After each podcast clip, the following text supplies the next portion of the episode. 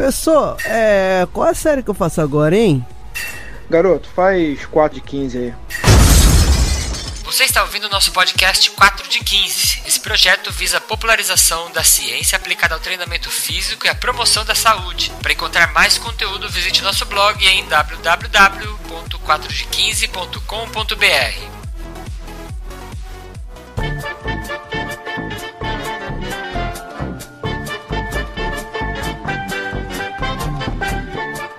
Bom dia para você que tem medo da descarga do avião. Você tem, Yuri? Eu tenho. Você nunca viu aquelas teorias que você não pode dar descarga sentado, que senão a descarga, a descarga vai puxar sua, suas vísceras, vai dar descarga nas suas vísceras. Você é louco, cara. É, o bagulho é mó forte, cara. Bora, macho. Macho, Cadê o macho? Opa, mutei aqui, foi mal.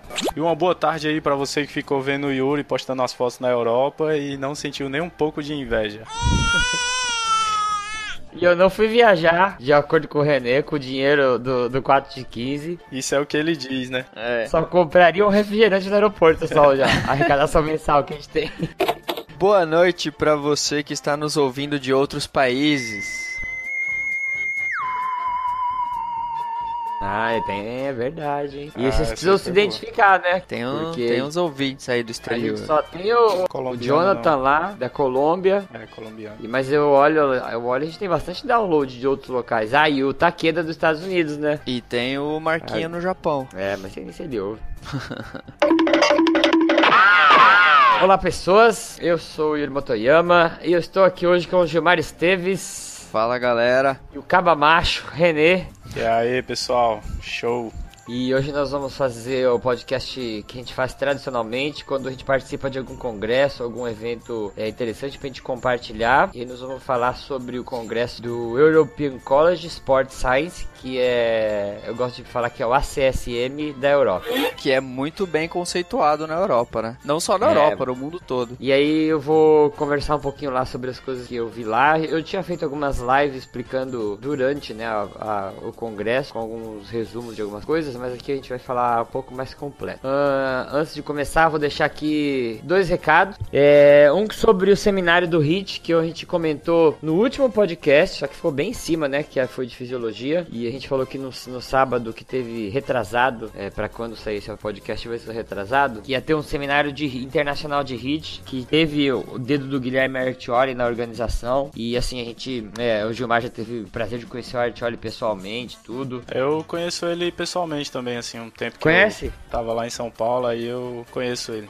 Tive aulas com eles. Ah, com então ele, com tá. a Patrícia Brum, com a Cláudia Forjaz e tal, o pessoal de lá. E ele, puta, é um, um profissional excelente, assim, é um cara que eu até me inspiro bastante. Então eu sabia que o congresso ia ser muito. O seminário, né, na verdade, ia ser muito bom. E não me arrependi nem um, um minuto. Só uma coisa pra. que eu tava conversando até com o Dudu, o Tanaka e o Rodrigo que tava que estavam comigo lá no congresso. É, o congresso era sobre hit, né? Congresso não. E- o seminário. E, e você espera, né, que eles vão falar coisas, entre aspas, né, ena- enaltecendo o hit, falando sobre o hit. Então, e você vê que tinha muita gente lá que era meio que fanboy de hit, sabe? Não, que, sabe aquelas pessoas que o hit é a salvação do mundo, Aham. que hit economiza tempo, né? Não tem esses, esses fãs assim Sim. e a palestra da Patrícia Brum e do Guilherme Artioli, por isso que eu falei assim, puta, esses caras são pesquisadores mesmo. Patrícia Brum falou de HIT aplicado à doença cardiovascular. Aí ela falou, falou que tinha muita pesquisa, pesquisa com rato, e uma pesquisa famosa que tem, acho que na Noruega, que melhorou o VO2, né? só que ela falou, nunca conseguiram fazer isso em nenhum outro lugar, e eu nunca consegui fazer isso com os pacientes aqui no Brasil. Então, HIT é muito bom, é, mas pra usar com um paciente cardiopata, ela falou, né, eu, eu não acho seguro, é, e entre aspas, né, ela falou, não recomendaria o HIT por enquanto, precisa estudar outros protocolos, porque os que existem é, não são aplicáveis aos pacientes e pode até, por ele, é um risco que a gente não sabe ainda, né, e, o- e o Artioli também, na palestra dele, falou do HIT sobre emagrecimento, e aí falou daquela polêmica lá, que HIT é melhor que o aeróbio contínuo, né, e, e no final das contas ele falou, gente, o HIT e o aeróbio contínuo são a mesma coisa, HIT não é melhor, e aeróbio contínuo não é melhor, essa briga que se um vai, outro não vai, quem é uma besteira, e teve gente lá cara, que ficou mo- mordida, cara, por Vacinada. causa disso. É, tem tipo, cara, não é possível, porque Hit é melhor. E, cara, eu achei isso aí um ponto altíssimo do seminário. E eu bati palma pra, pros caras lá. Foram, foram todo- machos. Todos os pesquisadores deveriam ser neutros desta forma, né? Isso, é, cara. Ah, só aproveitar aqui, Yuri, pra falar que lá no Instagram, né, o Lolo Marques, acho que tu deve conhecer ele, é mais dessa região aí. Ele é aqui do Guarujá. Pronto. Aí ele comentou lá, perguntando e cadê o podcast sobre hit, né? Então, não vou falar muita coisa, mas provavelmente aí daqui a algumas semanas vai ter um sobre esse tema aí. Com um cara muito bom também. Vai ter uma novidade aí. Vai ter uma novidade. Aquela lá, né? Mas a gente não vai falar muita coisa não pra deixar o pessoal ansioso aí. Curioso. Estratégia. Isso. E acompanha aí o nosso grupo do Telegram. Então agora a gente eu vou deixar nessa postagem ou em todas as postagens futuras um link pra você entrar no grupo do Telegram. Uma coisa que o Renê tá fazendo que eu achei bem legal, ele tá arranjando bastante. O Renê e o Fábio são os, os relações públicas do podcast. Eles arranjam os entrevistados, né, as pessoas legais para participar do podcast. E ele tá colocando perguntas para pro pessoal fazer de acordo com o tema que vai ser, né, abordado com aquele profissional. E pô, teve bastante pergunta legal. Coloquei já sobre CrossFit e sobre genovalgo dinâmico. E nós vamos fazer um grupo Telegram e para tentar fazer isso, quando a gente for gravar alguma pauta, alguma coisa, a gente vai falar, ó, estamos gravando uma pauta tal, quem mandar uma pergunta agora e vamos tentar incluir essas perguntas entre aspas meio que ao vivo aí. É, e pra gente trocar mais ideia, compartilhar artigos, essas coisas, acho que o Telegram é uma ferramenta legal pra gente fazer isso. Aí se vocês perguntar por que que nós estamos usando Telegram e não WhatsApp, eu só te falo uma coisa, instala o Telegram e usa que você vai saber por quê. Imensamente melhor. muito melhor, muito melhor. Eu mesmo vou descobrir isso porque também nunca usei o Telegram. Então, vamos pro primeiro bloco? Bora! Bora.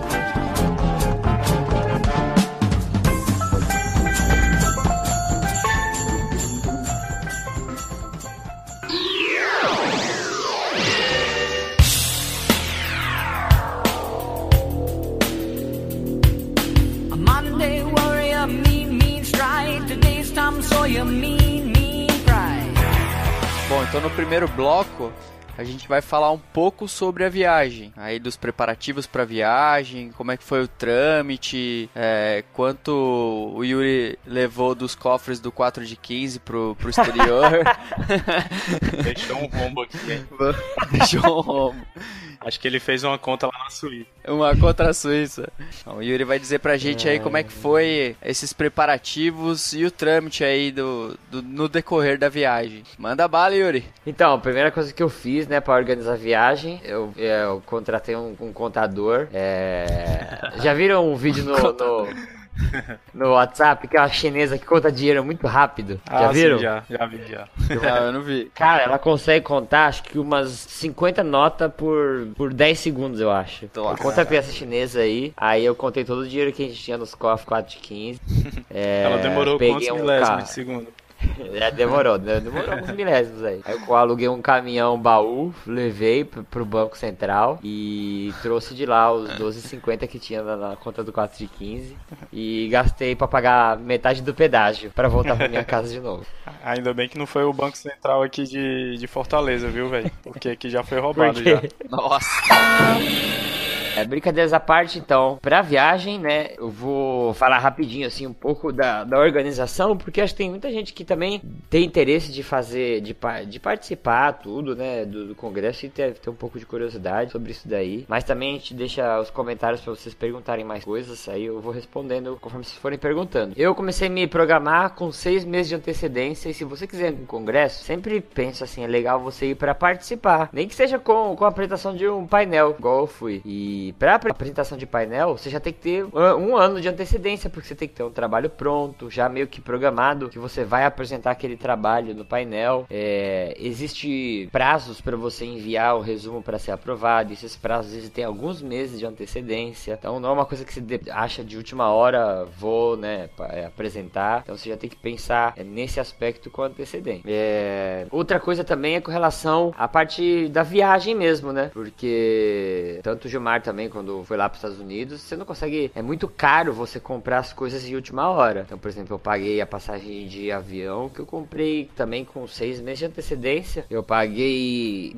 quase dois mil reais mais barato se eu tivesse se eu fosse comprar em cima da hora. Então é mais econômico, né? Você organizar com antecedência, é, com relação à passagem, hospedagem também, já alugar os locais que você vai querer ficar, né? É, então isso tudo aí são coisas que você precisa aí de seis meses pelo menos. No mínimo. Pra você já ir pensando, no mínimo. Se for mais, melhor, né? Ver o que você vai fazer. Quanto antes, melhor. É, é, se você vai passear, como que vai ser seu passeio, como você vai encaixar isso também, né? Nos horários do congresso. É, isso tudo tem que ser planejado pra dar certinho, né? Pra não, e você não economizar dinheiro. Ah, o congresso também, você tem que se programar para as despesas financeiras, né? Como a gente tá falando. E geralmente esses congressos aí, eles não são baratos, né? Então você já tem que aguardar dinheiro bem antes. Ô, Sensei, você lembra quanto que foi o, o American College que você, você pagou a inscrição? Foi nessa faixa aí, uns 450 dólares. É, então, o, esse da European College eu consegui um- uma inscrição de estudante, né? Porque eu ainda tô matriculado no doutorado. Deu 400 euros. É, então, só uma despesinha pesada aí que você já tem que se programar também. Com relação à viagem mesmo, né? Esse, esse congresso europeu, ele acontece sempre é, na Europa, né? Lógico. E ele vai só trocando de cidades. Então, cada, cada etapa dele, né? Igual o American College, vai em locais diferentes. Isso é uma coisa que eu tava até conversando com a minha esposa, que minha esposa também foi nessa viagem comigo, porque ela participou de um congresso de psicologia que aconteceu em Portugal. E a gente nos congressos, a gente acaba aproveitando alguns horários pra fazer turismo, né? Pra passear. Porque, meu, você vai viajar pra um lugar que é completamente diferente, você não vai ficar, né? Você vai dormir e ir pro congresso. Você quer aproveitar o resto do tempo lá, né? E às vezes você tem algum período do dia que você não vai, não tem nada que te interessa, aí você vai passear, vai fazer turismo. E isso aí, é justamente eles incentivam isso, é, mudando o lugar do congresso. Por isso que o congresso não é sempre no mesmo lugar, né? Então eles fazem isso pra movimentar as cidades, para que as pessoas façam turismo mesmo e conheçam outros locais. Então esse foi na Alemanha, uma cidade que se chama Essen, que é bem no interior da Alemanha e já teve em Praga, já teve na Áustria, já teve em vários lugares. O do ano que vem vai ser na Irlanda, em Dublin. Pô, E aí, legal.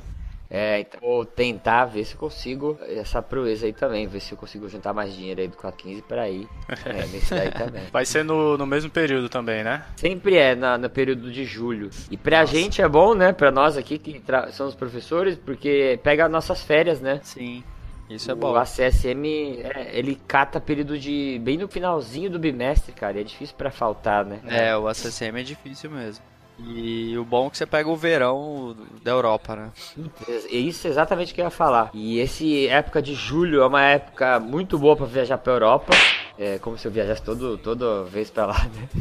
Mas o pessoal que vai lá em janeiro ou no inverno fala que é- tem dois pontos muito ruins, que é o clima muito frio e o dia que é muito curto, né? No inverno, seis horas já tá escurecendo, dependendo do lugar que você tá. E no verão, nessa época que eu fui, em julho, era 10 e meia da noite e tava entardecendo. Então, você É, viaja- é uma loucura, é, então. Aí você, pra você dormir, por exemplo, você chegava em casa, eu chegava em casa, vezes, tinha dia que chegava às 7, 8, 9 horas, eu tinha que fechar, eles têm umas janelas, todos os locais lá, que ela, ela fecha tudo, assim, não entra luz, sabe? Não tem nem furinho, você pode fechar os furinhos da janela. E pra você já acostumar a ficar no escuro, senão você, teu cérebro buga, você nunca quer dormir, né? E, pô, você vai assistir de- depois no outro dia, dia inteiro de palestra, se você não dormir direito, né? Então eu tinha que chegar em casa e deixar tudo no escuro já, senão dava uma zoada se não dormia. Ah, com relação à Europa, acho que todo mundo já deve ter ouvido falar, mas assim, é, é um lugar, achei um lugar muito organizado, tudo lá tudo certinho, organizadinho, é, coisas que a gente não tá acostumado, né? Por exemplo, eu andei muito de transporte público. Aí você vai no metrô, quando o metrô chega na estação, todo mundo espera você sair pra depois entrar, né? Não é aquela briga de parece uma guerra do anel, um batendo de frente pro outro. Então, o pessoal é bem educado nesse sentido. É uma coisa que eu achei com relação à educação é muito de cultura, né? Que eu achei muito estranho lá, principalmente na Alemanha e de- demorei um tempo pra acostumar, que era atravessar a rua no semáforo verde de pedestre. Lá os pedestres respeitam o semáforo de pedestre. Então você vai atravessar a rua e o semáforo tá vermelho, pode não tá passando carro nenhum. Você pode olhar pra avenida, não tá vindo nenhum barulho de carro. Eles não atravessam a rua, cara. Só atravessa quando fica verde. E eu saí atravessando igual um louco, né? Eu falo, não tem nenhum carro passando. Brasileiro mesmo, viu? É, então. Aí eu olhava pra trás todo mundo ficava, meu. Aí eu falei, caralho, por que os caras não estão atravessando? Aí eu comecei a me ligar, aí eu comecei a esperar, né? Pra, pra atravessar junto. O Fábio Porchat, ele, num show dele, ele fala sobre isso aí, mas é no Japão.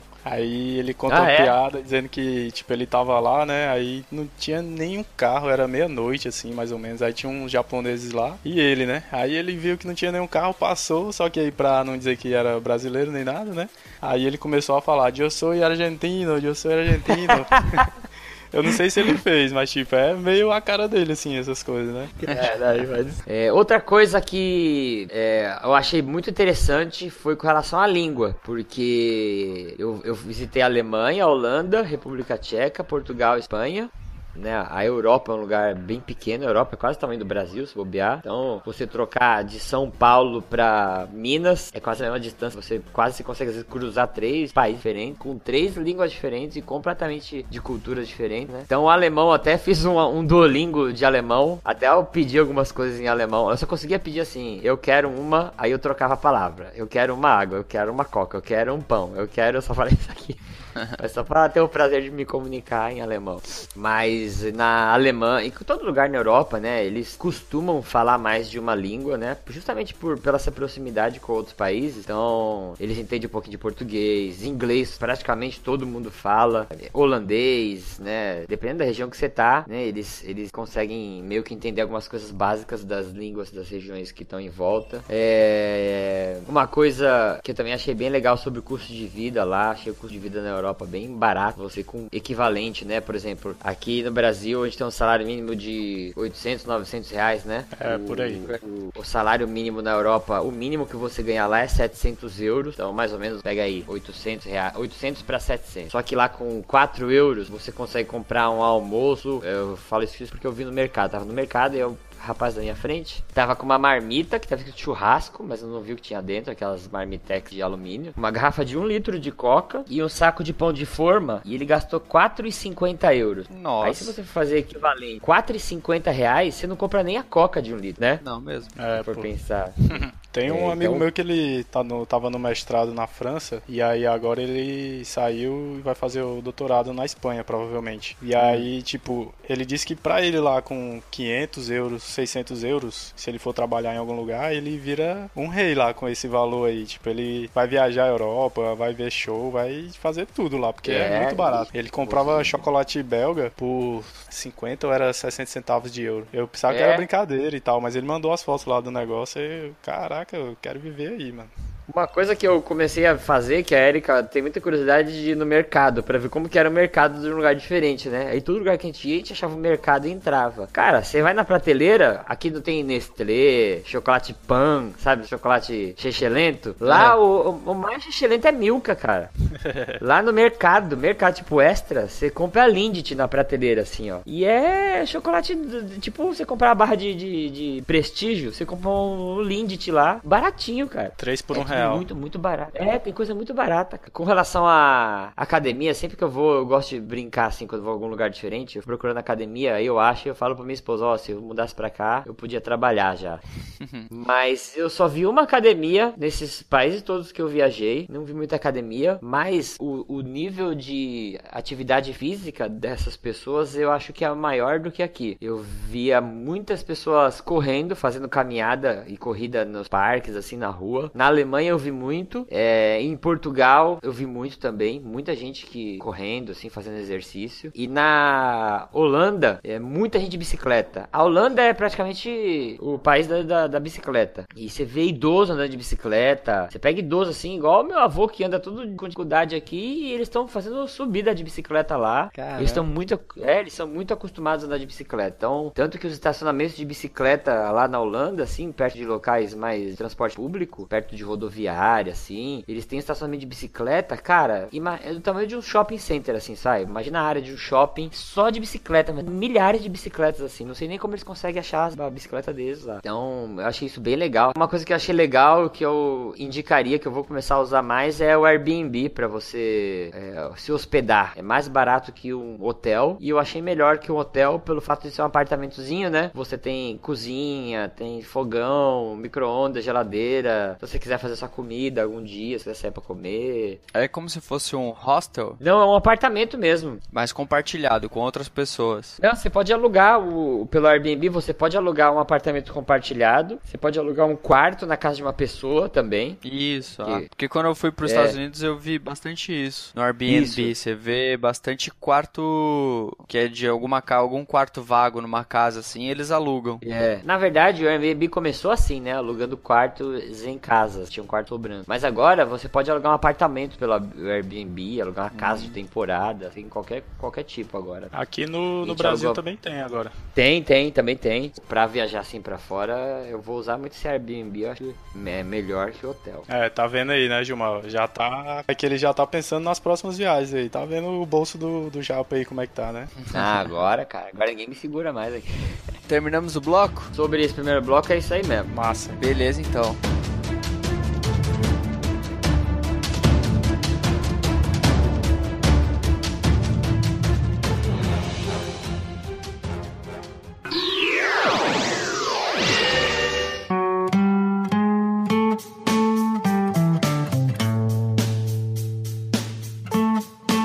Agora, no bloco 2, a gente vai falar um pouco mais sobre o Congresso, né? A organização, a feira que teve lá no Congresso, os trabalhos que o Yuri deu uma olhada, né? Porque é importante também falar do Congresso, né? Apesar dele ter viajado a Europa inteira lá, ter tido aí quase um mês aproveitando o velho continente, mas a gente sabe que ele também participou do congresso, participou bem, anotou muita coisa interessante que aconteceu lá. Então ele vai falar um pouco pra nós aí o que que rolou de legal lá. Vai lá, Japa. Vamos aos negócios agora. O...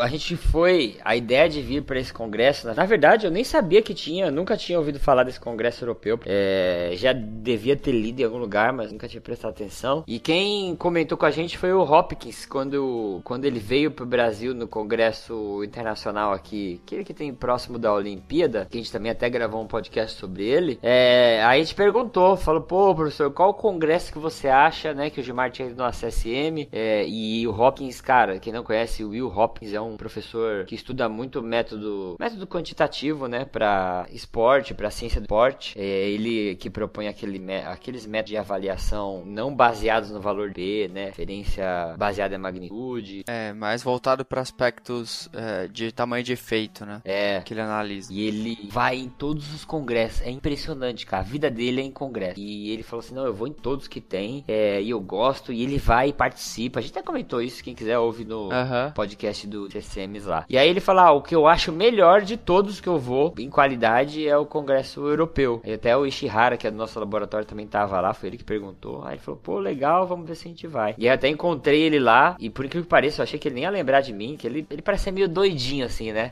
ele já é- tem uma idade. E ele é meio acelerado. Eu falei, cara, nem vai lembrar de mim. Ele é o Yuri com 50 anos a mais. Mas aí ele falou, e aí, você tá gostando? Eu falei, pô, tô gostando. Aí ele até comentou, você viu a diferença de qualidade, né? Falando do brasileiro aqui. É, eu falei, pô, uma diferença mesmo. Até no tratamento dos dados, né? Muita gente é, indo pra estatísticas não convencionais, né? Na abordagem de estatísticas não convencionais. Achei muito legal. Então, assim, o evento, com relação às apresentações que eu assisti, é, que eu vou falar no último bloco, né? Mais especificamente. Mas a qualidade do, do evento é excelente. Tanto para os convidados, né? Aí nem falo, os convidados eram muito gabaritados. E também para as apresentações orais, que quando você tem apresentação oral no congresso, geralmente são alunos, né? Mestrandos, doutorandos, na maior parte das vezes, que vão lá e apresentam seus trabalhos. E esses mesmos alunos com trabalhos assim, cara, excelentes, assim, uma, uma qualidade muito le- muito legal, ideias legais. É, o congresso, a organização também nem tem nada para falar, uma organização muito boa. O evento foi no centro de convenções que tem lá na, em Essen, na Alemanha, que chama Messe Essen. Ele fica atrás de um lugar que chama, ele fica dentro de um parque que chama Gruga Park. E aí teve um dia depois do almoço que tinha um intervalozinho, aí eu desci no parque para dar uma visitada lá, cara, um parque gigantesco, mano. Parei de andar, que senão eu ia me perder. Mas cheio de cervo andando, pato, ganso, uma porrada de bicho lá. Muito legal o parque que tinha lá atrás. Então tinha gente que ia do con- congresso, ia lá deitar pra dormir. Se eu tivesse essa malícia, eu tinha feito isso desde o primeiro dia. É, encontrei alguns brasileiros lá no evento. Encontrei um pessoal pessoal da Universidade de São Camilo, que eles estavam bem na, na minha na mesma sessão de pôster painel lá que a minha. É, o Paulo Gentil tava lá também. Eu encontrei ele um dia, mas não, não cheguei a conversar com ele. Vi ele passando também nas painéis, além do pôster. É, tinham mais brasileiros lá. Eu não, não consegui ver de onde que eles eram, mas também não conversei muito. É, não conversei nada, na verdade, né, com, com o outro pessoal lá do Brasil. Ah, mas quando você vai pra É. fora assim, é legal fazer contato com o pessoal de fora, né? É, então, tá Com mais. os eu- brasileiros. Eu tava querendo, mas mesmo é, era isso daí. O congresso lá, ele era dividido em dois blocos. Isso é uma coisa que eu achei meio ruim. Que era o bloco sul e o bloco oeste desse centro de convenções. Então, às vezes você tinha uma palestra que você queria ver, que às vezes você pega o- aquele calendáriozinho e você fala, ah, eu quero ir nessa palestra aqui, que é sobre fadiga, que é na sala X. Aí ela é meia hora. Depois de meia. Aí depois você já quer ir na outra palestra que tá na outra sala. Se é tudo no mesmo lugar, você consegue transitar de uma palestra pra outra com mais facilidade, né? E esse, quando às vezes a palestra era no outro bloco e era meio longe, você tinha que andar aí quase uns, quase uns 10 minutos pra chegar no outro bloco. Até descer escada e tudo. Então eu achei essa divisão de dois blocos aí atrapalhou um pouco, assim. Se fosse tudo no mesmo lugar, acho que seria mais fácil para pegar mais palestras, não perder tanto, né? Ah, outra coisa que também, é, isso não, não seria um ponto fraco, né? Mas nessas apresentações orais, que são essas apresentações que eu falei que os alunos fazem, né? Eles, é, como são alunos, eles não colo- colocam em salas tão grandes, né? Quanto os professores convidados, que aí espera-se que vá mais gente. Mas tinham temas tão interessantes que as salas bombavam, e a galera entrava e começava a sentar no chão. Então teve uns dois dias lá que eu, por, por esse fato que eu falei, eu tive que sair de outra sala e demorar pra chegar, já tinha começado, não tinha mais lugar, aí tinha que, tive que sentar no chão lá. Mas isso é legal, né? Sinal que tinha bastante interessado pra ver as apresentações orais também. Ah, Yuri, só uma coisa. Fala nisso, quantos participantes tem o congresso? Tem um número assim, mais ou menos, aproximado? Cara, deixa eu ver, não sei, hein? Porque, assim, por exemplo, um congresso muito grande aqui no, no Brasil dá 800, mil pessoas, né? Sendo que lá é um congresso continental, mundial, né? Não, no Aí- site deve É, ter, deixa no site do congresso. site, eu lembro que do ACSM tinha também a contagem, mas não me lembro de cabeça quantos eram. Ah, tá aqui, ó. 2.301. Caraca, muita gente, velho. É, ó. Até legal você perguntar, ó. 2.301 participantes, 1.750 resumos apresentados. E aí, ó, os resumos eram assim: ou você apresentava em painel, igual eu fui, ou tinha um painel online, que eu nunca tinha revisto isso. Fica uma, uma. Na sala onde tem a feira, ficam várias TVs bem grandes de LCD, fica passando o resumo do painel assim. É tipo um slide, sabe? E aí Aham. você para de frente da TV e fica passando um monte de resumo. Que eles legal. chamavam de é, online presentation, que era. Mas É, o pesquisador principal ficava ao lado dessa apresentação ou não? Então, teve um dia que tinha uma convocação para os pesquisadores ficarem lá, mas eu não cheguei lá naquele dia, eu tava em outro lugar. Eu não sei como eles faziam para apresentar, porque passava muito rápido, sabe? O Aham. resumo lá. Não sei como que era. Mas eh, a maior parte do tempo não tinha ninguém lá, não. É... Aí tinha 203 posters, é... 53 stands de exibição, 70 voluntários, 64 países, 4 sessões plenárias, né? Que são entre as principais, 37 sessões de convidado. Uhum. É, e 112 apresentações orais. Ah, chama e-posters, que eu falei. Hum, Ah, é o mesmo sistema que o Simbrace vai utilizar também esse ano.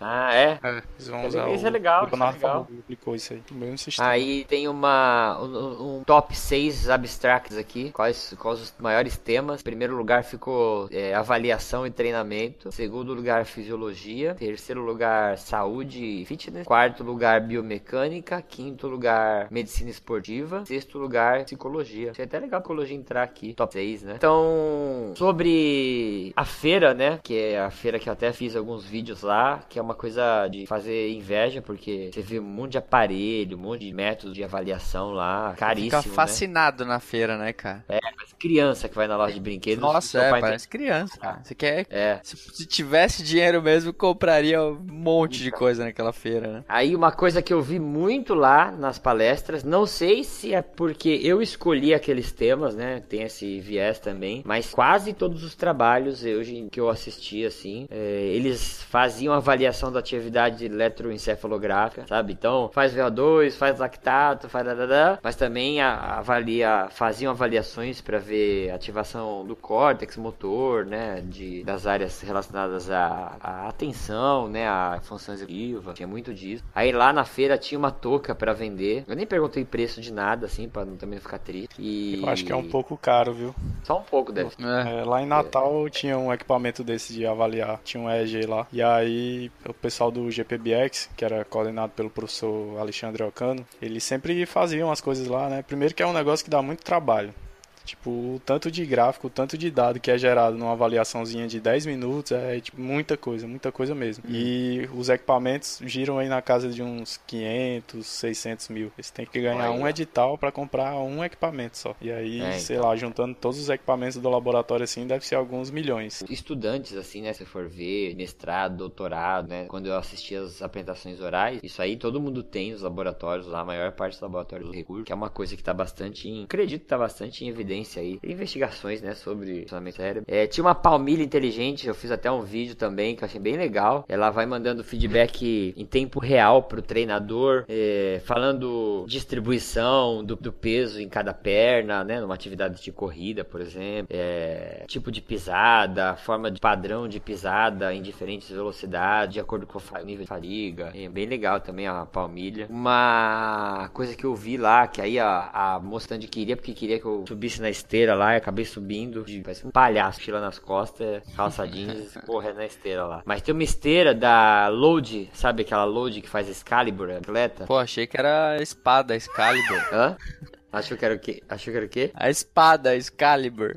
Ah, não, mas é, a, a, a bike dele chama Excalibur, a espada. Em a bike homenagem, teste. É, e ela tem bastante ergômetros legais lá. Tinha uma esteira pra colocar cadeira de rodas, muito legal. E essa esteira que ela que eu subi lá, ela controlava a velocidade, é, chamava de autorregulação. Então, se você quisesse dar aumentar a velocidade na esteira, era só você acelerar a- o seu passo mesmo, como se você estivesse correndo na rua. E aí, com- você tá numa esteira, quando você acelera, você não começa a ir pra frente na esteira, na direção do painel, sabe? Aham. E se a esteira visse que você tava chegando perto do painel, ela acelerava a velocidade. Então é quase como se você acelerasse de verdade. Então você corria, corria, corria, corria, corria. Aí ela acelerava, acelerava e nunca se chegava perto do painel. Pô, isso aí é legal, porque, tipo assim, eu até falo para alguns alunos meus que, por exemplo, aquela modalidade, o SIT, né? O que Aham. é semelhante ao HIT, só que é numa intensidade maior do que 100% da sua velocidade máxima lá, num teste incremental. Tipo, não dá pra fazer ele numa esteira. Hoje em dia, né? Com a esteira que a gente tem na academia, Ah, é alcança, muito né? difícil fazer. Porque É. ou você bota uma velocidade lá,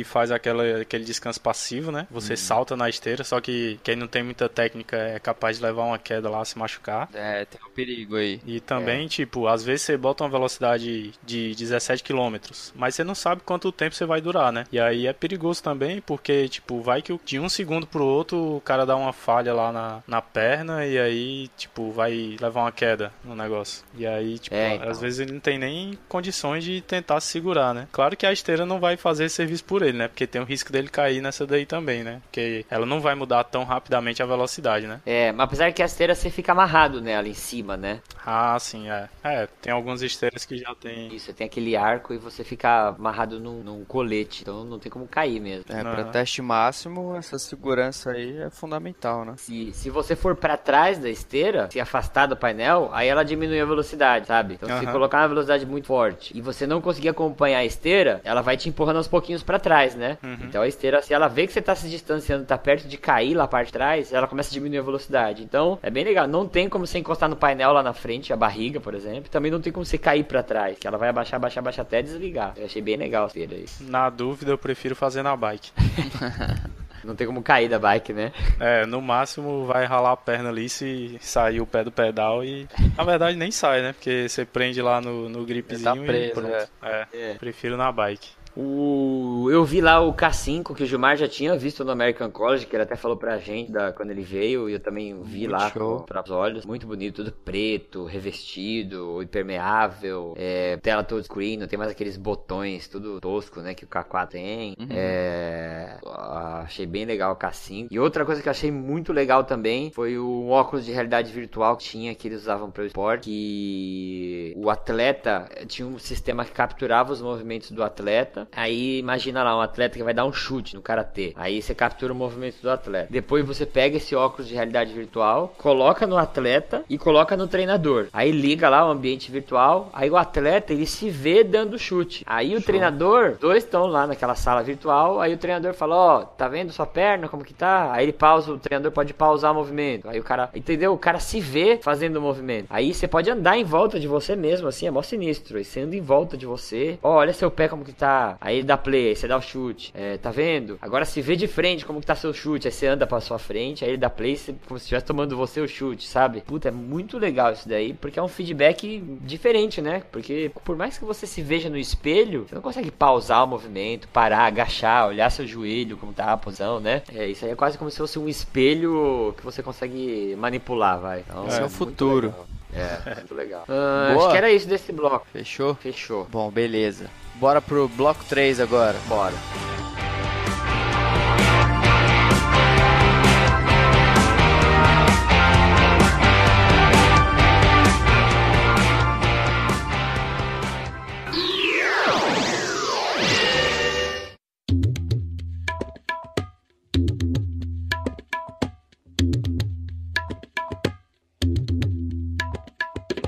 Yuri, fala agora mais sobre as palestras, especificamente assim sobre os temas que mais te, te chamou a atenção, os, os, os cientistas que estavam lá presentes, os pesquisadores envolvidos, como que foi esse, essas apresentações lá do congresso? Com relação ao- às apresentações, vou falar os os tópicos aqui, alguns pontos principais, né, das apresentações. É, como eu falei, eu assisti as, aquelas plenary sessions, que são pesquisadores top mesmo, mas é, não tinha nenhum que eu conhecia, assim, de acompanhar muito. Já devo ter lido algum artigo, mas eu nem lembrava. É, tinha os convidados, né, os invited sessions, que aí tinham alguns pesquisadores que eu já estava acostumado de ler em artigo, e tinha as apresentações orais, que eram os alunos, né, entre aspas, aí os mestrando, doutorando, tinha até graduando, que apresentavam seus trabalhos é, né, em apresentações de 20 minutos. Ô, Cara, vai tocando qualidade- aí e já volta. Tá. Vai embora. Qual- Qualidade das apresentações é animal, porque assim, ó, eu via as apresentações orais, né? Aí vai lá, tem um aluno de mestrado falando do, do trabalho dele, da dissertação dele. Ah, eu fiz isso, isso, aquilo, e o resultado deu isso. E aí no final do trabalho, os chairs, né, que são os, os, os professores que são convidados a conduzir as sessões, eles fazem cada uma pergunta e depois a, abre pergunta pro público, né? Aí, cara, os caras perguntavam assim: ah, por que, que você não avaliou, sei lá, frequência cardíaca? Ah, não, mas a gente avaliou sim, é que eu não coloquei aqui na apresentação pra não tomar tempo. É, aí abriu o dado lá, tá no slide tal que eu ocultei. Ah, por que, você não avaliou não sei o que? Ah, não, a gente avaliou também. Cara, tudo que eles perguntavam, os caras tinham avaliado, cara. Então, quando eles vão fazer o trabalho, assim, parece que eles coletam tudo, cara, tudo. E aí eles, né, é, eles selecionam os melhores variáveis, né, de desfecho pra explicar o trabalho dele e acabam não apresentando tudo pra não ficar aquele bololô de informação. Mas eu achei isso muito legal, cara. Porque geralmente você vai assistir a apresentação, a, a- sempre a banca, né? Você vai, você vai ver um mestrado, uma dissertação, uma, uma defesa. A banca quer te pegar de calça curta, né? Aí fala, ah, por que você não avaliou ah, o fio de cabelo? Ai, putz, não avaliei. Aí dá uma desculpinha. Lá não, cara. Maior parte das vezes, ah, porque você não avaliou isso? Ah, eu avaliei sim. Aí abriu o slide e mostrava os dados. Eu achei muito legal isso daí.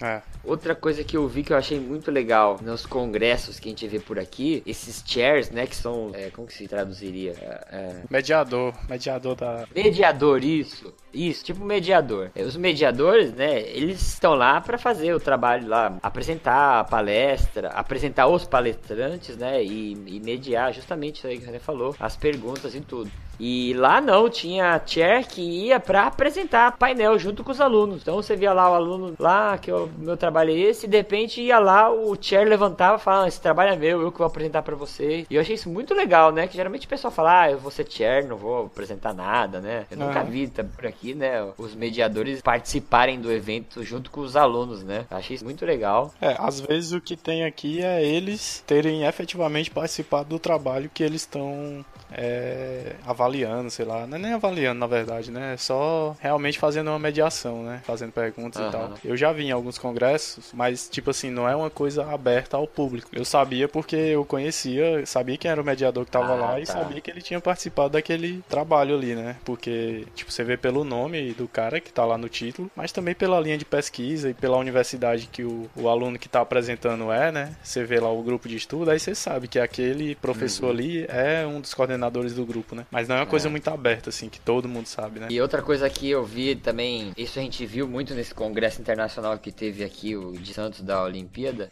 que era sotaque, né? Então você assistiu, assistiu uma palestra, sei lá, de um francês. É, tinha uma muito chinês e japonês então e às vezes eles tinham um sotaque muito forte e é difícil para eu entender inglês tinha algumas apresentações sim que o pessoal não tava preparado e eles liam mesmo o slide aí isso é meio até fica meio chateado porque pô o cara vai num congresso desse né nem que ele Despreparado, decorar né? o que ele vai falar. É, se prepara, né? Treina, virava um pouco de costas pra galera e ia ah, lendo, lendo, lendo, lendo. É meio esquisito, hein? Aí depois não entendia as perguntas, né? Porque as perguntas eram feitas em inglês. Aí ficava boiando lá, aquela cara dando risada lá. É, é, com relação à abordagem estatística, eu falei coisas bem diferenciadas, assim. Não é só conclusão baseada em valor P, né? Igual a gente tá acostumado a ver por aqui. É, muita coisa usando tamanho de efeito e também vi muita coisa usando é, magnitude baseada em inferência lá. O Rob deve ficar feliz aí. É, os espectadores participam muito do- das, das apresentações. O pessoal pergunta, pergunta e levanta a mão. Puta, acho isso aqui mó legal. O que eu acho mó chato, né? Quando você vai assistir uma apresentação e acaba a apresentação, a pessoa foi lá apresentando mó boa vontade. Aí chega lá, alguém tem um- alguma pergunta? Aí fica todo mundo quieto, olhando pra cara do outro, sabe? Pô, o pessoal tá lá, participa, né? Pergunta, interage com a pessoa que apresentou, né? Dispôs lá a apresentar, é mó isso. Então, isso eu achei bem legal. O pessoal do país muito participativo. Achei bem legal o clima, assim, né? E nenhuma vez eu vi, sabe, alguém faz alguma pergunta e o outro fica chateado, aí o outro, sabe? É, É, isso corrobora com a qualidade do congresso, né? é isso. Então, o clima tá bem legal. E nesse caso aí que o pessoal não acha mais ruim ser criticado, né? Falar da qualidade do trabalho, falar dos achados e tudo mais, é que eles já entenderam o sentido da ciência, né? Não, não ficam Isso mais mesmo. com esse. Como é que pode se dizer? Com Ah, esse essa- ego inflado aí, né? Com essa É, coisa de, ah, né? não, ninguém pode falar do meu trabalho e tal. Que o cara já entendeu que o que. Se, se ele for um bom cientista, o que ele quer mesmo é, é que o negócio seja correto, né? Que seja aplicado da maneira correta. E não que ele esteja certo. É. E assim, se alguém acha alguma falha num trabalho seu, porra, aí que é legal, né? Tu fala, puta, não pensei nisso, né? É. É, alguém acha alguma coisa que você não pensa em alguma coisa que você não pensou, na verdade o cara tá até te ajudando no teu trabalho, né? Aham. Sim, até quando você acha uma falha metodológica que compromete os seus resultados e conclusões, né? Tem que informar o, o cara. Isso é bom pra ciência. Você não pode ficar chateado, né? Ah, então, assim, peguei mais as palestras e alguns pontos principais aqui. É, a primeira palestra que eu vi quando eu cheguei era sobre desidratação. E era um painel até que era da Gatorade. Aí eu já fico com o pé atrás, né? Falo, puta, Gatorade. Aí falar de desidratação, no mínimo, né? O cara vai, vai querer empurrar que tem que tomar isotônico. Mas era um trabalho bem legal sobre efeito nocebo da desidratação. Então, eles, eles conseguiam fazer placebo de hidratação, sabe como que era? Pra enganar o cara que se ele tava bebendo água ou não. Aham. Ele colocava um catéter pelo nariz, caía Nossa. lá pra trás até o estômago do cara, um caninho, bem fininho assim, parecia um fiozinho de, de, de fone de ouvido. E aí eles davam é, água pra, pro indivíduo sem ele saber, né? Porque eles injetavam água no caninho, caía direto no estômago dele, eles calculavam lá, vamos dar 500 ml por, por 10 minutos. Aí eles iam soltando água pelo caninho lá e o cara não sabia se tava bebendo água ou não, né? Caraca. É, muito Haja legal. vontade, hein, pra participar desse estudo aí. É. É, mas acho que não é deve ser tão desconfortável. É igual quando toma pra fazer. Quando você vai internar no hospital lá, eles não tomam aquela alimentação. Chama? Via Em- parenteral, parenteral. Parenteral, é. É quase a mesma coisa. É, mas esse trabalho aí mostrou que a desid... que assim, tem, não sei se a gente já discutiu algum podcast aqui, mas tem um trabalho que mostra em uma maratona que os indivíduos mais desidratados tiveram uma performance melhor. Não sei se o René já viu isso aí. Não. É um, é um trabalho que eles avaliaram vários maratonistas lá e ele sugere que deve existir um grau de desidratação para melhorar a performance. Trabalho muito bom. Caraca.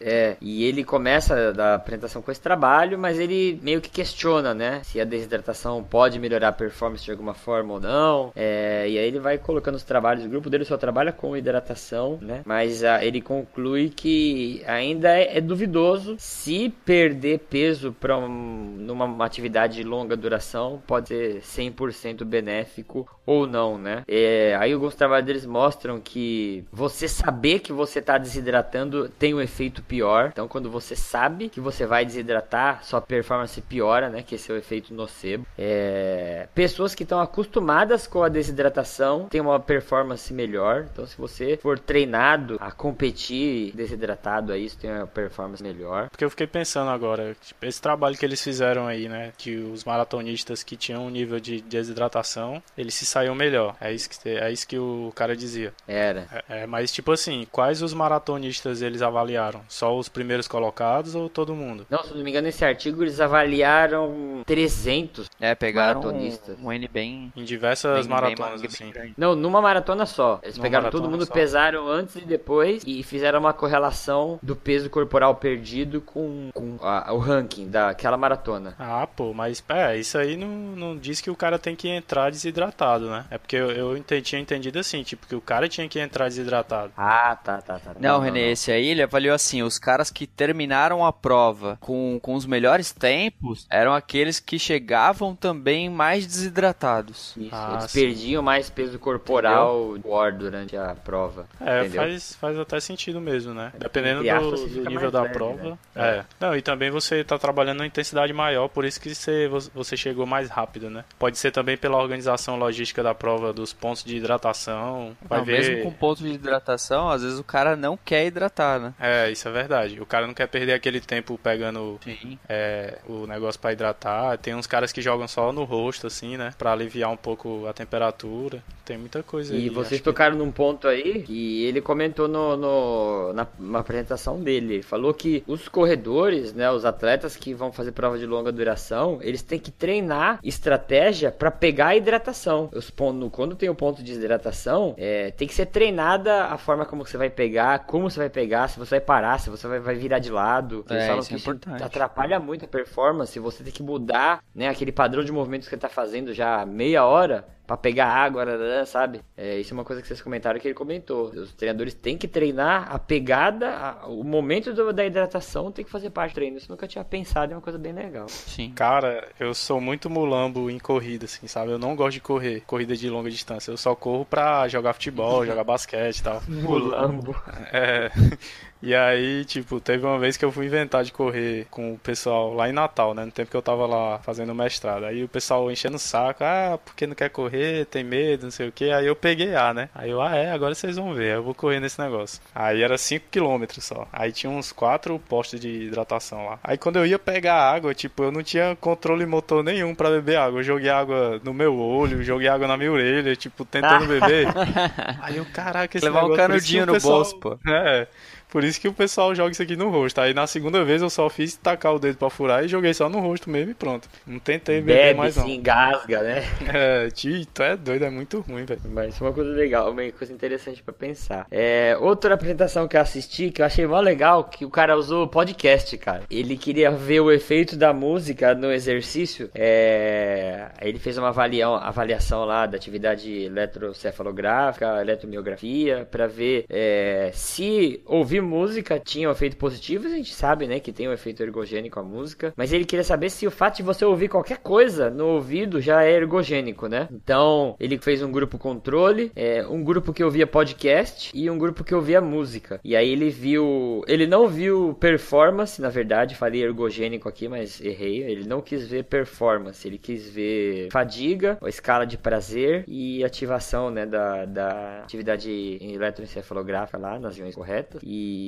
ouvir podcast aumenta a sensação de prazer, né? Mas ouvir a música ainda é melhor. Então, você, nesse trabalho, a conclusão é que qualquer coisa é melhor que você não ouvir nada, né? Pra quem gosta de fazer exercício ouvindo podcast. É, mas ouvindo podcast já, tem, já é mais prazerosa a atividade. E ouvindo música acaba sendo mais prazeroso ainda. E vou tentar explicar bem rápido aqui por que, que ele avaliou o cérebro, né? Porque é, tem uma, um mecanismo que quando você desvia sua atenção da atividade, do, da sensação física da atividade, né? Da sensação do cansaço, vamos dizer assim, você consegue enganar essa percepção aí de cansaço, sentir mais prazer, né? Que é essa escala de prazer. E isso poderia ter efeito ergogênico, apesar de ele não ter avaliado isso. Sim. Mas ele viu que tanto ouvindo podcast quanto ouvindo música, só que música mais, né? Você ativa essas regiões aí do córtex, da córtex pré-frontal, né? Dessa região da frente do cérebro, que podem fazer esse, essa troca, esse câmbio aí entre você não prestar tanta atenção no desconforto do corpo. É, tem, uma, tem duas coisas em relação a isso daí. Essa escala aí, lá no, no GPBX, né? Eu ouvia muito os meninos falarem dela. Inclusive, eu fui cobaia em vários trabalhos lá, que eles me botavam lá pra pedalar e pra testar, né? Os equipamentos, as escalas e tudo mais. Eles chamavam de escala de associação ao exercício. Escala de... Era pensamentos associativos, se eu não me engano. E aí você tinha de 0 a 100%, né? Aí a 100% é que você tava pensando em tudo relacionado ao exercício. Aí desde a dor muscular nas pernas, é, frequência cardíaca, frequência respiratória, até sobre a velocidade que você tava pedalando, a cadência e tudo mais. E quando tava mais perto do zero é que você não tava prestando muita atenção no exercício, você tava pensando em outras coisas, né? A conta para pagar, trabalho para fazer e tudo mais. E outra é que eu tava ouvindo o episódio do Dragões de Garagem, que eles falam sobre doping. Aí o Daniel Capo, ele fala de um trabalho que uma moça lá da USP fez, que era até do grupo de estudo que ele participava também, que o resultado é interessante porque é o doping a longo prazo assim. O que, que eles faziam? Eles tinham um grupo que treinava usando. Ixi, agora eu não sei se foi ela que fez ou se foi um estudo que ela usou como referência pro trabalho dela. Enfim, quem escutar o Dragões de Garagem lá sobre doping é, vai ter o- a, a explicação melhorzinha. Mas o que, que os caras faziam? Eles pegavam um grupo de pessoas que treinavam sem música e outro grupo que treinava com música. E aí eles faziam Hum. um teste antes e um teste depois, um teste incremental. É, e aí quem treinava com música, mesmo no dia do teste, não usando a música como é, o efeito de doping, eles tinham uma performance melhor do que no teste antes do treinamento. Ou seja, mesmo você não usando a música no dia da competição, se você treinar todo dia com a música, isso tem um efeito Entendi. a longo prazo, entendeu? Cumulativo, né? É, e aí, tipo, eles fizeram. Eu acho que não deve ter mais é, tantos estudos assim pra fazer uma revisão, uma meta-análise ou algo do tipo, né? Eu não sei. Acho que é algo muito incipiente ainda, mas já é um resultado interessante, né? Porque aí os atletas vão poder é, utilizar isso e como é que você vai detectar isso, né? Que é doping. Aí os, os meninos até brincam dizendo que é só monitorar o Spotify do pessoal, né? Se no dia do treino, no horário que você treina, tá tendo muita música ali, você tá se dopando. É, esse neurodoping, né, que é, que é até estimulação transcraniana, tudo aí é uma coisa que vai ter que ser revisto, né? Que Exatamente. tem dado, pode mostrar que é ergogênico, mas tem que controlar muito não, né? Aham. É, outro trabalho que eu vi foi sobre aquela roupa de compressão e eletroestimulação. Eu até marquei isso daqui porque lá no, no- na postagem que eu fiz para o pessoal colocar algumas dúvidas para eu procurar lá no congresso, né, algumas áreas de interesse. Eu não lembro agora o nome do ouvinte que foi, que ele falou, ah, vê alguma coisa sobre eletroestimulação. Não sei se era bem isso que ele queria ver, mas eu achei muito engraçado que um trabalho que eles fizeram, eles pegaram esquiadores que tinham e pegaram uma competição, né? E eu não sabia, mas a competição do esquiador é uma competição que bem lesiva, né? No final da competição eles estão com um grau de lesão muscular, dano muscular muito alto e eles estudam muito métodos para recuperar essa, essa- essas micro lesões para poder no outro dia, na outra etapa da competição tá bem, né? Ah, não lesivo de quebrar ossos, romper músculo. Dano induzido pela competição, né? O dano muscular.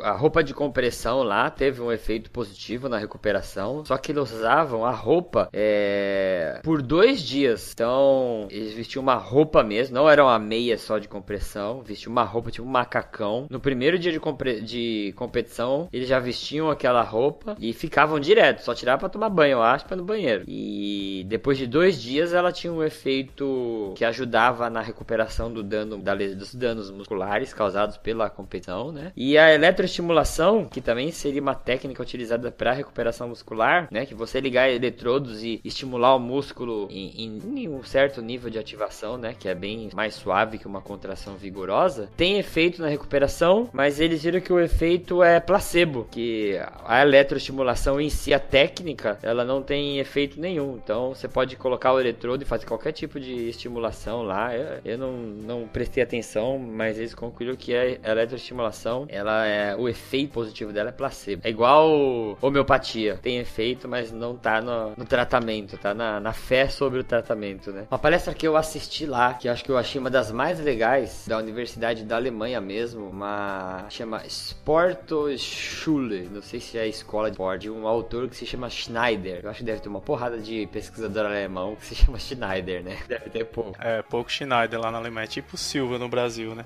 E ele, ele era responsável, achei então muito legal essa palestra. Ele era responsável pelo treinamento físico da NASA, cara. Então, ele era um dos, das pessoas que era responsável por organizar o programa de treinamento é, para combater os efeitos da microgravidade, né? É, e que ele explicou lá, não sei, o pessoal que já ouviu, já parou para pensar ou já ouviu sobre, mas você tá fora do efeito da gravidade normal do planeta, seu corpo tem umas respostas aí é, adaptativas, vamos dizer assim, né? Que são prejudiciais. Você perde muitos minerais, né? Pelo seu osso não ter mais aquele estímulo mecânico. Você perde muita massa muscular. Então tem alguns efeitos prejudiciais. É, o sistema cardiovascular tem que trabalhar sobre um estresse menor, né? E aí quando você volta pra, pra terra pode ser perigoso. E eles precisam manter um nível de atividade física dentro da estação espacial, porque isso ajuda, né? A, a manter a saúde dos ossos, saúde muscular, né? É, eles têm que dar uma dose de estresse cardiovascular para o coração não ficar acostumado lá a trabalhar sem, né? Sem exercer força sobre a, a gravidade, por exemplo. Só uma coisa, é que no filme, né, o Interestelar, tem uma parte lá que eles estão conversando e uma das, das mulheres lá que estavam na estação espacial, ela tá fazendo esteira lá. E aí na sala que ela tá fazendo esteira, a cápsula ela fica rodando porque é pra simular um pouco da, da gravidade da Terra, né? Por conta da força centrífuga. Eu não sei agora se é centrífuga ou se é centrípeta, mas enfim, é uma das Eu, eu não sei se nas estações espaciais hoje em dia isso é verdade, acontece de ter algum módulo que fica girando. Você sabe se, se isso existe ou é só. Tem, tem. É, assim, até onde eu sei é daquele jeito mesmo que eles retrataram. Até o pessoal fala que é muito é, próximo à realidade, né? Não, eu tô confundindo. É no Perdidos em Marte que tem essa cena. Porque tem alguns lugares da nave que eles podem ficar sem o traje e é, sem viajar daquele jeito na microgravidade, né? Eles ficam na gravidade normal mesmo, 9.8. E aí ele tava comentando na palestra sobre o treinamento que os, que os pretendentes a astronauta fazem, né? Pra ficar nesse. no espaço, né? No isolamento. Então o que eles fazem? Eles têm uma réplica da- dos módulos da estação espacial na Antártida, se eu não me engano. Aí é, em algum dos polos, eu acho que é na Aí eles levam os astronautas pra lá e lá é menos 30, menos 40 graus. Eles não, não saem pra fora, igual no espaço também, né? Eles não saem dos módulos. É, e eles ficam confinados lá dentro pra ver todos os efeitos, tanto os efeitos psicológicos, né? De você estar às vezes sozinho ou até com só duas, três pessoas. É, e pra ver como, como também os efeitos do- do- da falta de movimento, porque esses locais são bem apertadinhos. Não dá pra simular a falta da gravidade, né? Mas eles conseguem alcançar bastante coisas são bem parecidas lá. E ele tava falando, né, algumas conclusões que ele fala sobre atividade física e saúde, ele faz alguns paralelos que eu acho muito legal. Que ele fala assim, é, os mesmos efeitos da microgravidade no corpo, perder massa óssea, perder massa magra, é, ter adaptações negativas no, no cardiovascular, são as mesmas adaptações negativas que os indivíduos sedentários têm, né? Então ele fala que é, ele sempre segue essa linha de raciocínio. Ele fala trabalhar com os astronautas nesse sentido é como se você estivesse trabalhando com sedentários, né? Então ele fala que o sedentarismo também é perigoso, tão perigoso quanto você tá lá na situação de microgravidade, né? E os efeitos do isolamento, né? é, lá no espaço gera um estresse que também é, é, você pode gerar esse estresse aqui na Terra, né? Dependendo dos vínculos sociais que você tem. É, então o que, que ele quer dizer com isso? Que os efeitos pejorativos que os astronautas têm no espaço, você pode simular, entre aspas, eles aqui na Terra, se você não cuidar da sua saúde, né? For sedentário, viver em ambiente muito estressante, né? É, você pode ter todos esses problemas aí. E aí ele mostra alguns efeitos é, que aí foram pesquisados em ratos ratos, né? Que 20 semanas de, de, desse confinamento, né? Se você pegar um rato e tentar expor numa situação meio parecida, que, que situação é essa? Ser sedentário e ficar sob altos níveis de estresse, você já tem uma neurodegeneração, né? Uma diferença aí, vamos dizer assim, nessa neurodegeneração mais acentuada, né? Estaticamente é, observável. E outra coisa que ele falou, puta, que eu achei animal, que ele falou assim, atividade física pode melhorar a, a saúde do seu sistema nervoso, que esse dia eu tava assistindo palestra sobre é, exercício e, e sistema nervoso, neurogênese, né, tudo mais. E aí tava falando, exercício pode melhorar a função cerebral, pode ajudar a produção de mais neurônios, pode melhorar a cognição, pode melhorar a memória, né? E ele tava falando, é, tem vários é, experimentos, várias pesquisas que podem apontar para isso daí, principalmente feitos em animais, que o exercício físico, né, a atividade física pode melhorar, mas se você fizer exercício físico, né, alguém conseguir programar isso para você, pode melhorar mais ainda. Só que ele fala assim, uma coisa, um paralelo que eu nunca tinha parado para pensar, é que o sedentarismo causa essa, esses efeitos deletérios aí no seu sistema nervoso, é não não por causa,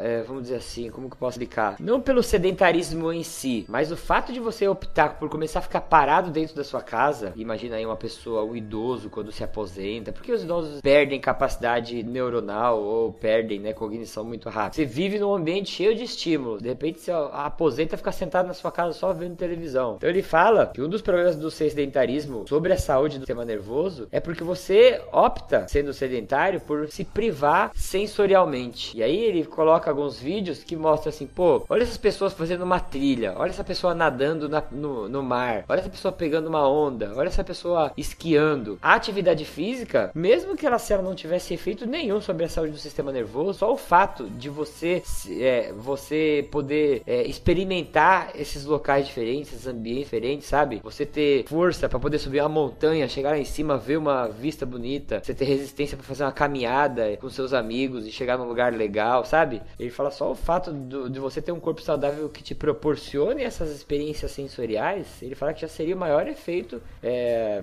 para a saúde do sistema nervoso central, né? Fora os efeitos diretos relacionados. É, exatamente. Tipo, porque imagina você não ter capacidade mínima de fazer as coisas que você sempre gostou assim na vida, né? Se você sempre gostou, por exemplo, de fotografar paisagens, e aí agora você não tem mais capacidade de fazer uma trilha para ir em alguma serra, em algum é, interior aí para fazer fotografias que você gosta. Isso vai deixar você profundamente triste, né? E aí vai repercutir naquele tanto na ansiedade quanto na, na depressão causada causada por isso, né? Que você quer ir fotografar, mas você não pode, você fica ansioso, você vai entrando em depressão porque é antes eu podia, agora eu não posso. E ele fala: só um Ah. corpo saudável te proporciona isso, né? Um corpo doente, um corpo fraco, não te proporciona isso. É. E eu achei isso um bagulho que eu nunca tinha parado para pensar por esse ponto de vista, achei muito legal. relacionada ao treinamento espacial que eu acho muito interessante, que é o treino que eles fazem para se acostumar com a força G que é imposta ao corpo deles quando eles é, vão fazer a decolagem ou então no pouso também. E tem uns, tem uns vídeos no YouTube que você botar assim teste de força G em piloto. Eles fazem muito para piloto de caça que é mais acometido por isso também, né? Porque os caras que vão para o espaço eles sofrem durante a decolagem, mas depois chega lá em cima e os equipamentos normalizam isso para eles. Mas os pilotos de caça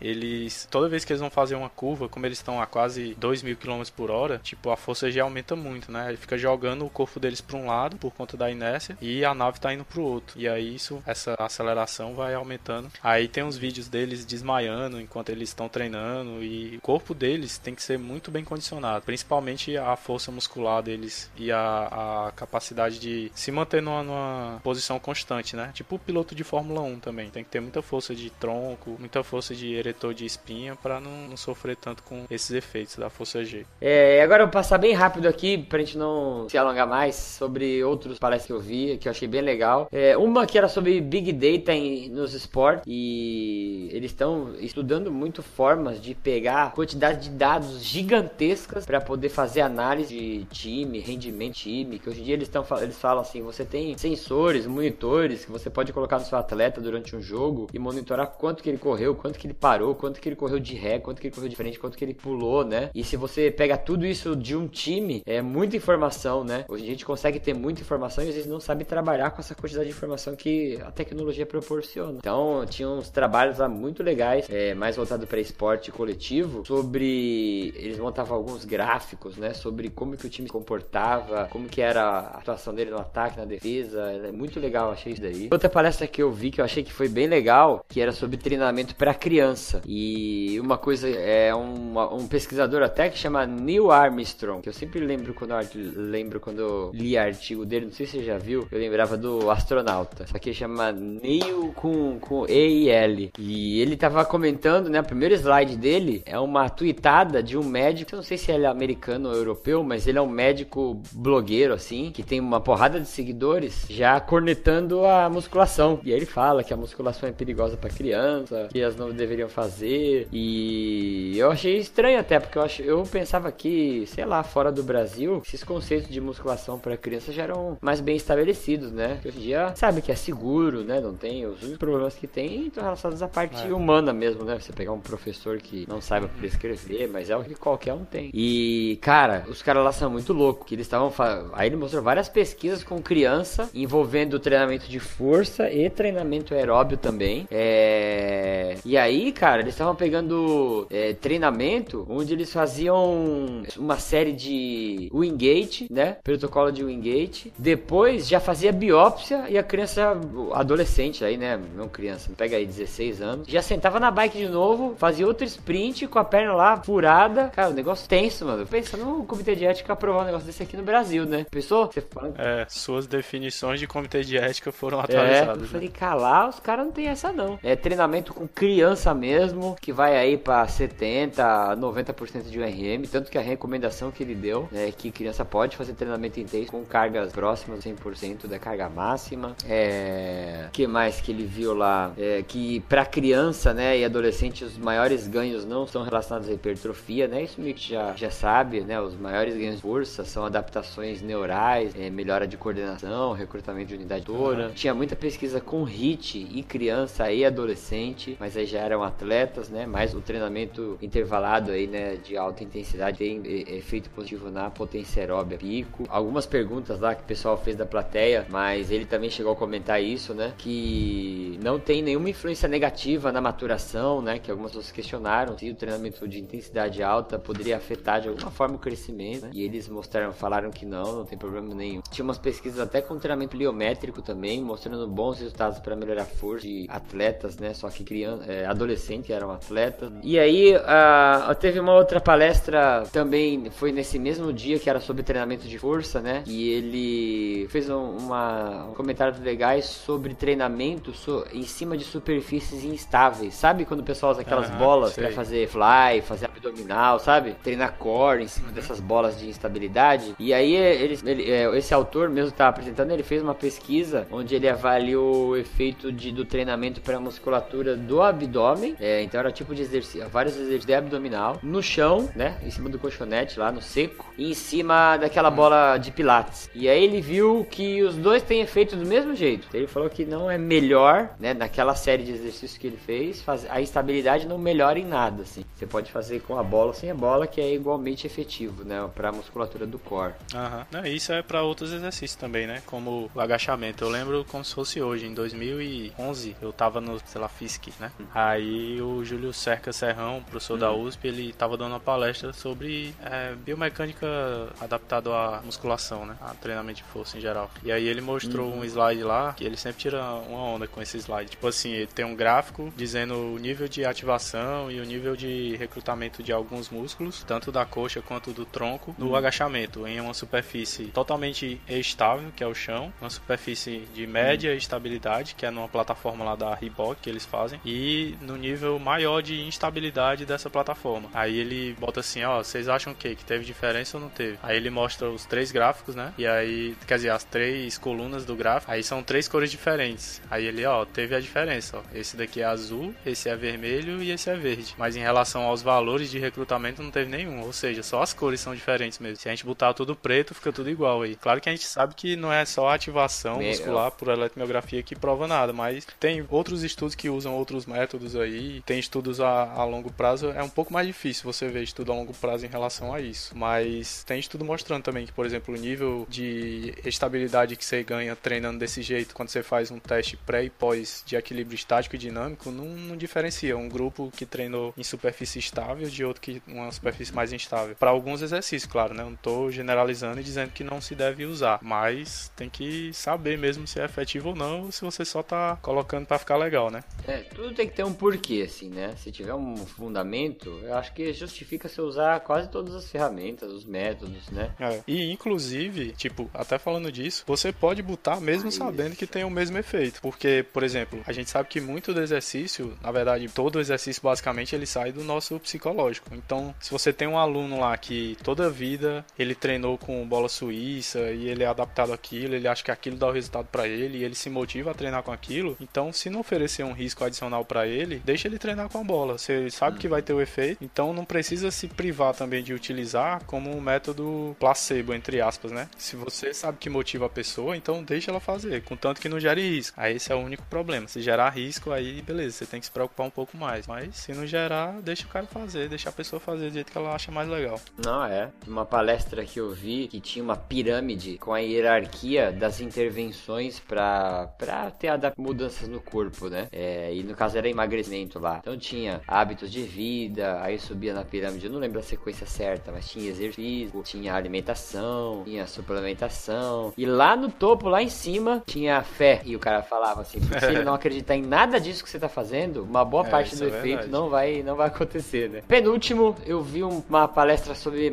Tinha um dia que era sobre um tema lá que era de palestra sobre machine learning ou tecnologia aplicada em esporte, não lembro qual que era o nome. E eles ensinaram a máquina a identificar limiar de lactato por algumas variáveis. Se eu, eu- é que essa palestra eu peguei bem na metade. Se eu não me engano, eles usavam a frequência cardíaca, é, usavam outros parâmetros que não era a- a mensuração da lactatemia, sabe? Diretamente. E, caraca, eu achei animal, animal essa, essa palestra, né? Essa técnica aí. E eles foram treinando nessa inteligência artificial aí, eles chamam de inteligência cognitiva. E ela começou a acertar uma acurácia boa o limiar de lactato usando. Agora eu não lembro se era. Eu, eu lembro que tinha frequência cardíaca, frequência respiratória, tinha mais outras duas variáveis. A máquina aprendeu a identificar quais padrões, vamos dizer assim, é, é, esses, essas variáveis têm que se encontrar para corresponder ao limiar de lactato. Cara, eu acho o negócio aí o futuro pra gente Aham. poder fazer avaliações com métodos menos invasivos, né? Tava falando com uns alunos aqui da, da engenharia de teleinformática, né, para desenvolver um aplicativo sobre controle de treino. E aí eu falei para eles que eu tinha uma ideia parecida com essa. Eu não não sei como funciona muito. Eu entendo um pouco só de, de machine learning, né, por alguns podcasts que eu já ouvi. E aí eu disse para eles, olha, é meio que assim, é, depois de um tempo a gente vai ter dados de várias pessoas e aí a gente vai poder analisar, por exemplo, a partir da planilha de treino delas, as adaptações que elas tiveram, porque periodicamente você vai dando as avaliações físicas daquelas pessoas pro aplicativo, né? E aí ele vai ter os dados das avaliações, os dados do treino e os dados diários de controle de treino. E aí ele vai saber, por exemplo, em pessoas de 30 a 40 anos do sexo feminino, esse tipo de treino ele gera tantos por cento de adaptação é, quando a pessoa inicia nesse nível Ah, e vai tá, para esse nível. Aí depois disso, quando a máquina já tem esses dados, e isso, claro, vai demorar anos, né, para ela, sei lá, não sei anos, depende de quantas pessoas estejam usando o aplicativo, que pode demorar menos, né, se mais pessoas estiverem usando. Aí ele vai poder predizer, por exemplo,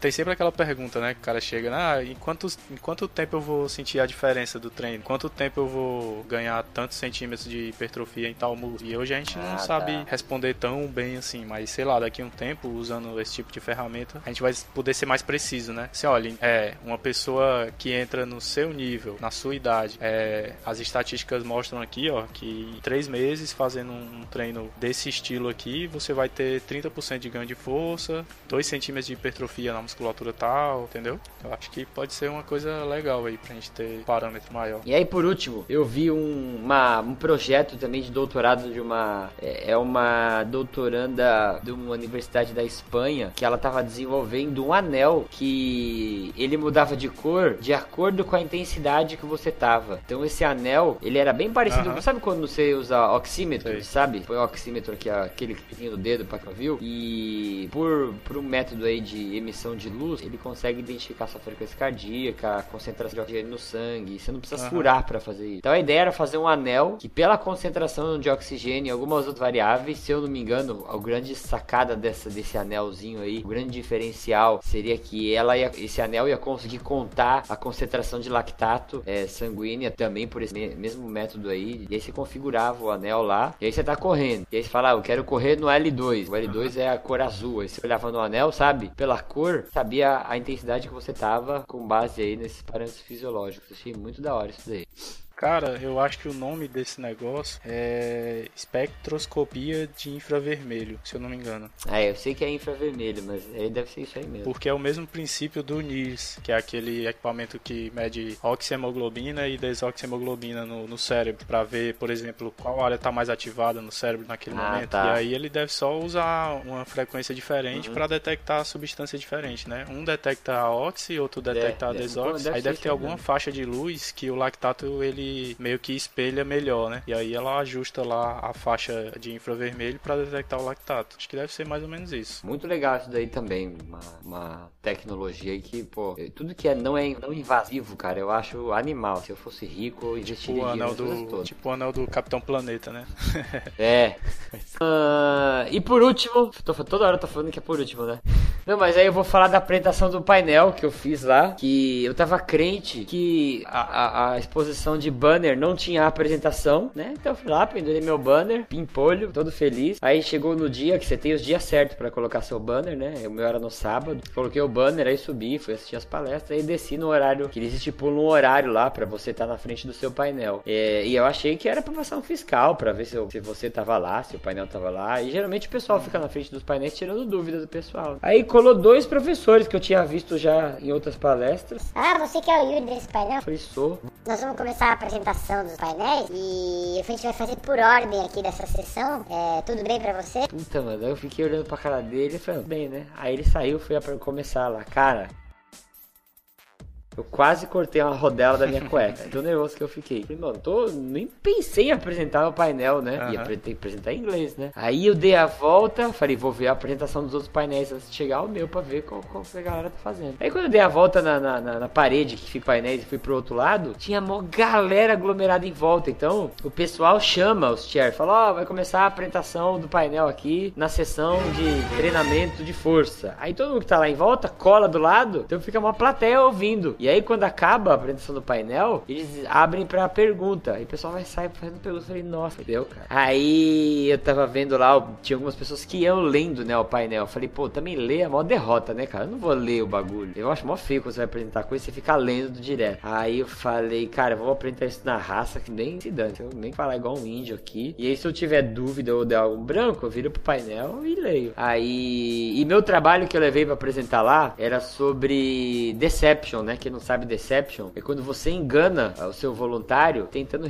conseguir alguma resposta. No caso, melhorar a força, é, diminuir percepção de força, qualquer coisa. Então, no meu trabalho lá, eu fiz um tipo de um exercício de rosca direta e eu enganava o peso que tinha, porque o peso estava coberto por um papelão assim, né? Então os voluntários não sabiam que peso que eles estavam carregando. Eu falava pra eles que era o mesmo peso e eles acreditavam, só que eu mudava o peso durante o dia, durante as- os dias. E no, no trabalho que a gente fez, você enganar não teve efeito ergogênico nenhum, não, não melhorou nada. No dia que ele pegou a carga mais pesada, ele não conseguiu manter, né, o nível de repetições. Sendo que na cabeça eles esperavam manter, porque eles acreditavam que tava com o mesmo número de repetições. Aí eu, eu que até foi engraçado quando eu dei a palestra, quando eu dei a palestra, quando eu a- fiz a apresentação, aí o cara falou assim: então a conclusão do seu estudo é seja honesto com seus voluntários, né? Porque a gente não teve efeito ergogênico nenhum, né? Aí foi bem engraçado. Aí os caras falaram: é, honestidade sempre é o melhor negócio. É, mas deu tudo certo na apresentação. Aí depois tinha um, um japonês, cara, que toda palestra que ele ia, esse japonês fazia pergunta. Eu falei, mano, esse japonês vai fazer pergunta, vai fazer pergunta. Aí foi batata, cara. Aí acabou, ah, alguém tem que fazer pergunta, o japonês levantou a mão. Daí pra eu entender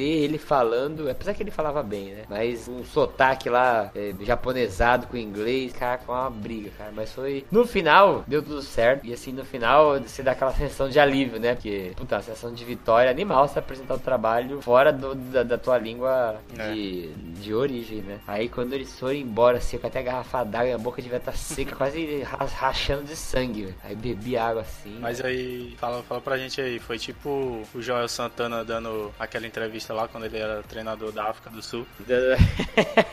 Cara, pior que eu e minha esposa, a gente tava zoando a viagem inteira, né? Porque no começo da viagem, quando alguém cola pra falar inglês com você, você ainda fica meio nervoso, né? E a gente brinca, a gente usava a expressão que a gente tava incorporando o Joel Santana.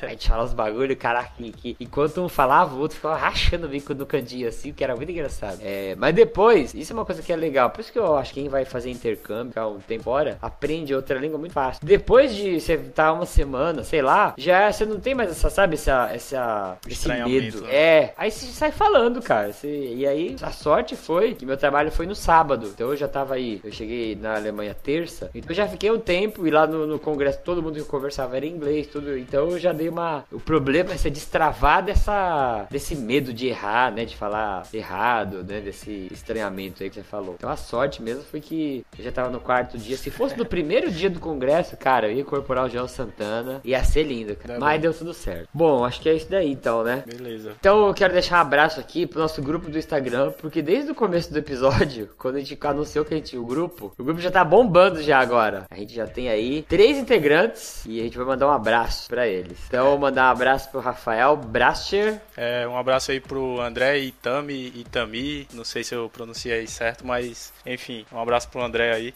Um abraço pro Jeff, que é só É. Jeff, é chique. E um abraço aí pra mulher do, do Rafael, a enfermeira que escuta com ele nossos podcasts também. O nome dela é Silvia, então um abraço aí pro Rafael e pra Silvia, que escutam o podcast juntinhos. Vocês são os pioneiros do, do- do nosso grupo do Telegram, então vocês vão, no futuro, quando o 4 de 15 tiver uma história extensa, a gente vai poder falar assim, os pioneiros do nosso Telegram, né? São o Jeff e o André, É, né? contar E o Rafael, aí vão ter, a gente vai ter um museu do 4 de 15, o nome de vocês vai estar lá. E o Rafael ainda foi o cara que, despertou a fagulha, que ele mandou uma mensagem pra mim, ele falou, pô, por que você não faz um Telegram? Aí eu falei, pô, já pensei em fazer. Não, faz sim, não sei o que. Aí falei, cara, vou fazer. Aí no dia que ele falou lá, eu já chamei o Renê, eu falei, vamos lá, macho, montar esse grupo aí. E tá legal, né? O grupo. Tá, tá aí o Telegram, top demais. Telegram é top demais. Então vamos terminar isso aqui, macho. Bora. vou colocar a música pra terminar. Se você quiser mandar uma mensagem pra gente, você vai escrever para contato arroba 4de15.com.br 4D em letras 15 em números. Você pode mandar mensagem pra gente pelo Instagram que a gente tem. Pelo Telegram que agora a gente tem, pela fanpage do Facebook, você pode mandar diretamente pra gente. Então, métodos aí pra você entrar em contato com a gente não vão faltar. Comenta no episódio, dá um feedback aí do que você tá achando dos podcasts. E é isso aí. Falou, meu povo. Valeu, pessoal. Um abraço.